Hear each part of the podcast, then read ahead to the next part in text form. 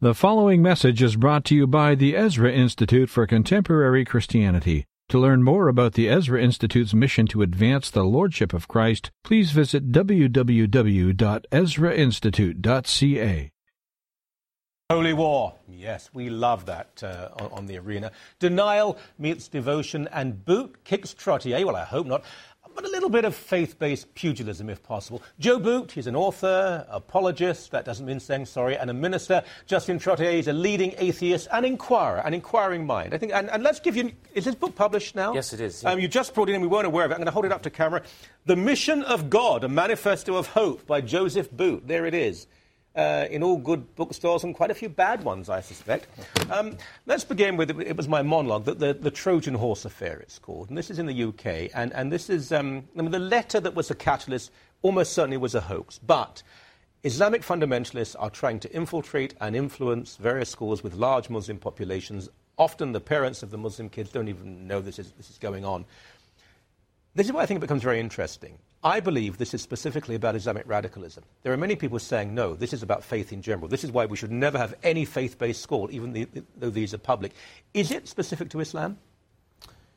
Well, if you look at, you know England quite well, yep. Bradford, Leicester, Huddersfield, Birmingham, the Islamic, where the Islamic populations reside yep. primarily, this is where these problems have developed. There's nothing new about any of this to... Conservative social commentators, especially Christians, commenting on this issue in Britain. This has been warned about for a very, very long time. And I do think it's in poor taste, actually, for some of these commentators I've been reading in the UK to say that, well, the problem is faith-based schools. No, the problem here is these are state schools that have been overrun by Islam and Islamic radicalism in the name of... progressivist doctrines of multiculturalism. This is part of what Angela Merkel, the German Chancellor, said some time back about the problem in Europe is not too much Islam, it's not enough Christianity. And what we are facing right now, the crisis in the West here that's reflected in this Trojan horse problem is you can't have the benefits of Christian civilization and law order without its foundation. Because Angela Merkel said this. A week later, she was photographed with the very successful German soccer team, half of whom were from Turkey. Yes. Is it about faith, or is it specifically about Islam? Well, I'm not going to suggest that every faith school is equally problematic. I think there are unique problems in these particular Islamically infused state schools. Yeah. Having said that, I do think that it opens up a can of worms when you do start mixing religion and education, when you do start saying that some faiths can get public support or subsidies, for example, to open up their schools, but other religions we're going to have to draw a line. I mean, it's not the role of the government to decide which religions are legitimate, which aspects of a particular religion are legitimate to introduce into a school. I would agree with you. The state should not be deciding which religion is appropriate or superior to another, but certain values and morals taught by that religion. I mean, isn't there a consensus that segregating forcibly boys and girls, saying that little white girls are prostitutes, the Islamic call to prayer. Absolutely. We would all say, well, these are heinous, inappropriate. And Christian schools tend not to do that, do they?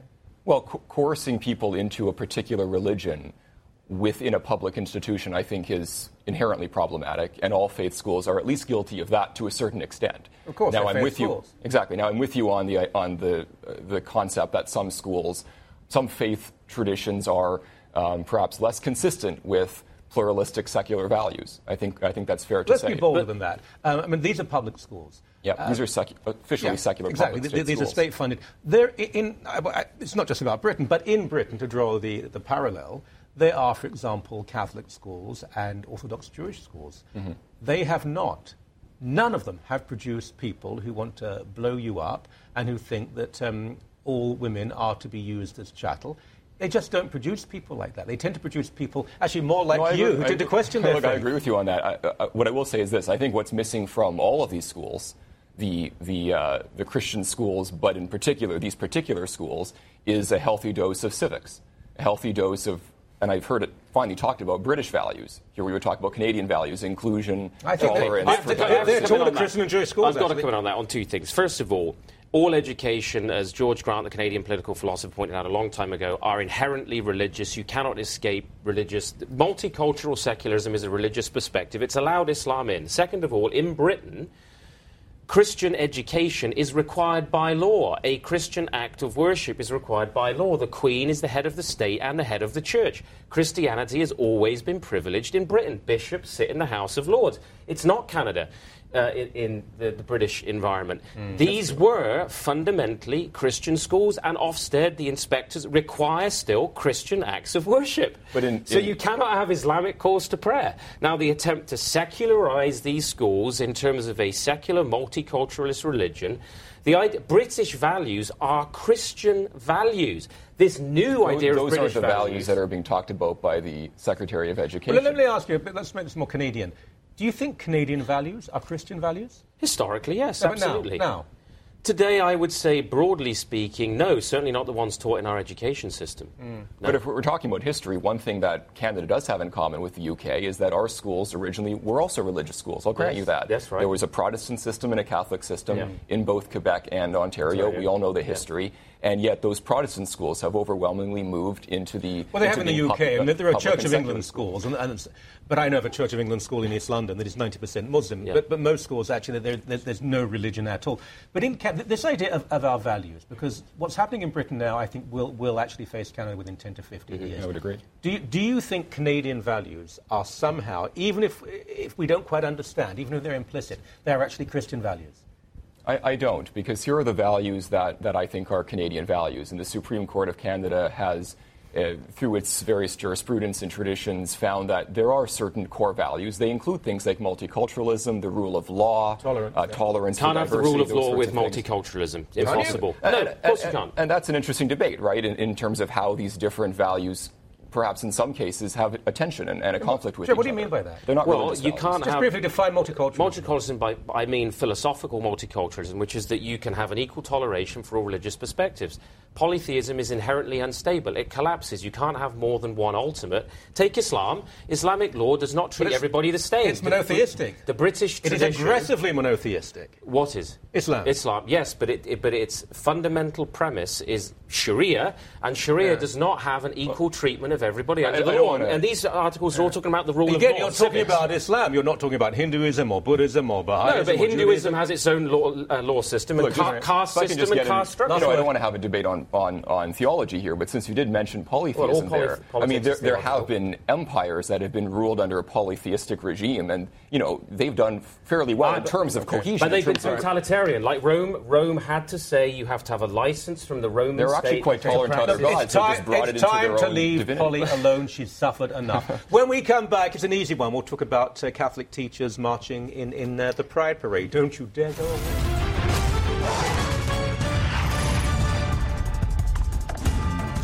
Like Christmas, this one. I just give them the present and they start playing with it. The Catholic school system, teachers in the Catholic school system, the Pride Parade, the whole thing is so messy at this point because so many Catholic teachers aren't really Catholic teachers. They're teachers, they're good people, they're probably good teachers, but they're just not good Catholics. So now officially OECTA, the Ontario English Catholic Teachers Association, will have a parade afloat. I hope they're fully clothed at the Pride Parade. Joe... This was inevitable, wasn't it? Well, I'm not sure in what sense it was inevitable. I do think that the cultural, social pressure now is there to participate and celebrate in these parades. I don't think anyone from the gay community said to OECTA, you better be at this parade. They wanted to go. They wanted to show solidarity with the gay community, I think. Which they've described as the most marginal community within Catholicism.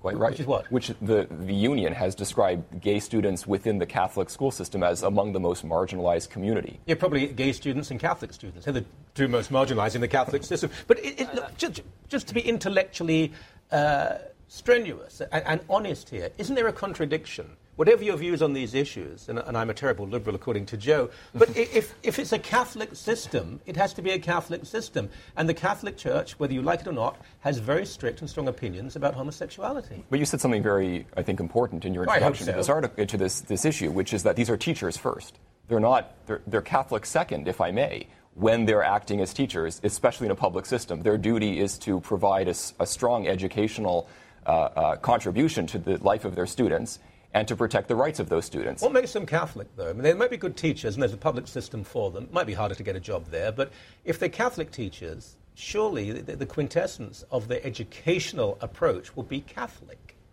Well, I mean, this is, I think, the big dilemma, because if you have a system that is a public system, you have a system which is paid for by all of us, a system where, at least in high school, all students can attend, even if they're not Catholic, then you do have a system that has to respect the diversity of the danger with that institution. As we go back to Justin's favourite hobby horse, if I may, of the public funding of Catholic institutions. Yeah. But back to the actual point here. They are supposed to be Catholic schools. Pope Benedict XVI said, and I quote, "Homosexuality, as the Catholic Church teaches, is an objective disorder in the structuring of human existence." Well, that's partly what it says in the Catechism. Right, and so objective disorder, very, very cosy, woolly thing to say. Well, not quite an evangelical statement, but it's close enough. And so the Catholic teachers, who are supposed to be, you can't have a neutral education. It's offering essentially a Christian-oriented education.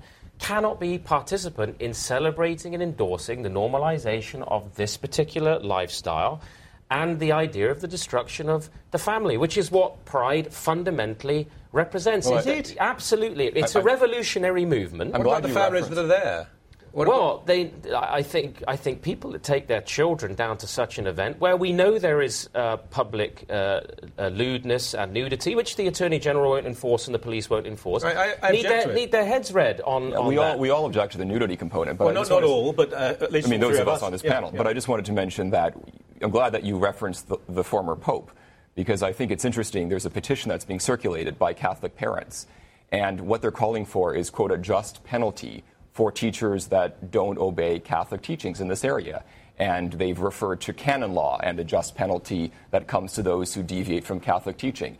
And I think there's something kind of perverse about bringing in a religious penalty and the words of the Pope to defend. I know this equation quite well, and I know those teachers, those parents, and they're well-meaning, but it's a fantasy. The vast majority of Catholic teachers think like this. They're either indifferent or they would be quite opposed to Catholic teaching on the issue. If you discipline all of them, you're going to spend all of your time with discipline, which may be your cup of tea, but you won't be teaching the kids at all. It's not even about the funding. It's in the 60s and 70s, the church began to change. People weren't catechized. A lot of teachers don't even know what they're supposed to believe. I'm in a difficult situation here, because whilst I understand how these teachers think and why they're doing this, I believe they have to be honest with themselves and actually teach in the public system rather than the Catholic. And this wouldn't be something familiar to Justin, but I think, this was... They're saying that the... Bishop Collins is saying that all of the Ontario bishops are in agreement about this. Such teachers who profess to be Catholic should not be given communion, should not be given the Mass in the Catholic Church. I don't believe that all Catholic bishops believe that at all. Well, the Ontario bishops, Collins is saying the Ontario bishops disagree with the stance of the OECTA in their participation. About the parade. Yeah, about the parade. But I don't believe that all of Canada's bishops believe in withholding communion. No, I didn't say that. I think that ought to be practiced. I know that's something foreign to Justin, but that's the meaning of church discipline. If these people are Christians, it's the same reason why politicians who profess to be Catholic and are supportive of abortion should be disciplined in the same way by the church. That's a church penalty that should be applied. But a church penalty should be applied in a church institution. Sure. So let these schools become institutions of the private churches. I agree with you. Okay. I absolutely agree with that. The wording, I think, is quite important. I wouldn't say it's a penalty. I would say that if someone is receiving Catholic communion and they've committed public sin and caused scandal and led people astray, they're putting their relationship with God in enormous jeopardy. And they really should not be doing this. And it's an act of love for a bishop or a priest to say, absolutely, you need counselling, and I need to talk to you about what you're doing here. It's not a punishment. It's actually... No, it's restorative. The purpose is restorative. But most of the people in this situation wouldn't think that. Calls for a, quote, just penalty. So that's how they put it. I wonder what that would be. Having to watch the CBC all day, or listen to Canadian comment. This is very, very nuanced. But in a messy, pluralistic society, triumphalism is a horrible thing. We're all going to have little victories and little defeats, and we have to acknowledge the dignity and rights of gay people, and also the dignity of rights of Catholic people. And what we're saying to Catholic people now is, you're going to have a system where you can't really be Catholic. And I think that is triumphalism, and I reject it. I think what they're saying is you're going to have a system where if you accept public dollars that come from Catholic parents and gay people and people that represent the diversity of Ontario, then you can't discriminate against some group within that overall diversity. But the constitutional right exists for Catholics to have Catholic schools. So until that that is changed and that's altered, this is the problem we run into again and again in this discussion. Right. Absolutely. And to be truly Catholic schools, they need to be privatised. Well, I think that probably is the only solution. Last couple of minutes, prostitution, sex trade workers. You know, there's a lot of debate about changing the law and a lot of fantasy and lunacy. I mean, I've seen what happens in Hamburg, seen what happens in Amsterdam and elsewhere. It seems to me that, look, it will always exist. I'm not going to start punishing people for such crimes. I mean, the whole equation now has changed. It's the so-called Johns who are being punished. But right. It's just playing around with the semantics here. It will always be there, control as much as possible, but to legalise and tax and legitimise, I don't think that's the way forward. Well, I mean, my understanding is the model that is now being introduced by the Justice Minister is modeled on, not exactly the same, but modeled on the so-called Nordic model, which is the one in Sweden. Where the man hiring the prostitute is the person committing the crime. And this model, studies show, just doesn't do any better than what we had before. In fact, in Vancouver, police essentially were doing that. They were focusing more on those who bought sex rather than those who sold it. And it didn't work in Vancouver either. Yeah, I think this is a critical time because we can't drop the ball here as we did with the abortion issue in 88. We have to have a prostitution law. I think it's absolutely critical. The average age in which a girl enters prostitution in this country, depending on which study you read, is between 12 and 14 years of age. Really? Yes. These are 14, you can take that to the bank. Now, if you look at... most people think that some sort of 20-year-old, 25-year-old university, college person trying to fund a way through a PhD, as one article has suggested here, is being discriminated against in this. No, this is driving... Prostitution is driven by sex traffic, the porn industry.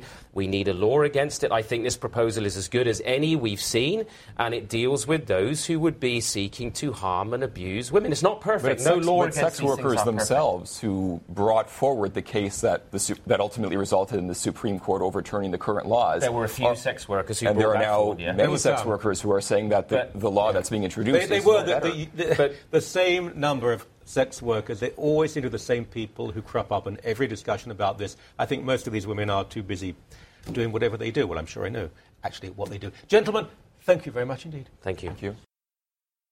Thank you for listening to this message brought to you by the Ezra Institute for Contemporary Christianity. Please feel free to share it with friends, but do not charge for or alter the material in any way without the express written consent of the EICC.